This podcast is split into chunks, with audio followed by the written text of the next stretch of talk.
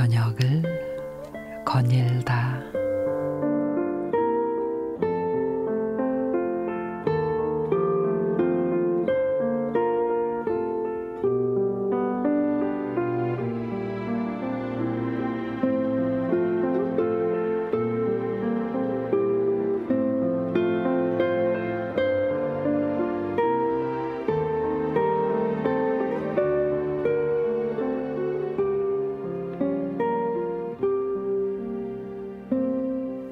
주위 사람들을 보면 어려서 고생하다가 나이 들어서 편해지는 경우가 있는가 하면 남부럽지 않게 살다 어느 순간 가세가 기울어 힘들어지는 경우도 있죠. 무난하게 이를 데 없어 평생 편안할 것 같던 사람이 배우자나 부모님을 잃고 방황하기도 합니다.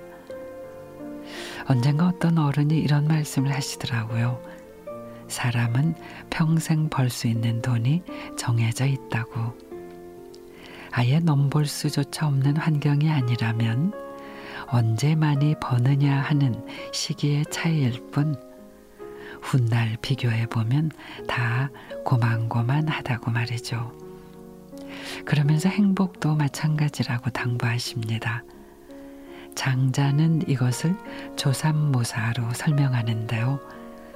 원숭이에게 도토리 먹이를 줄 때 아침에 세 개, 저녁에 네 개를 주는 조삼모사나 아침에 네 개, 저녁에 세 개 주는 조사모삼이나 결국 합은 일곱 개로 같지만 사람들은 자신의 관점이 옳다는 편견에 사로잡혀 같은 수를 두고 기뻐하기도 하고 화를 내기도 합니다.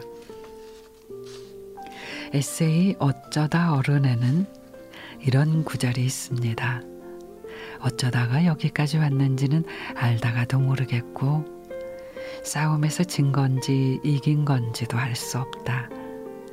그러나 남들이 뭐라고 규정한들 그게 뭐 그리 대수랴. 그저 지금의 내 모습을 받아들이며 상처에는 스스로 반창고를 붙여가며 그렇게 나를 지켜 갈 밖에. 그래요.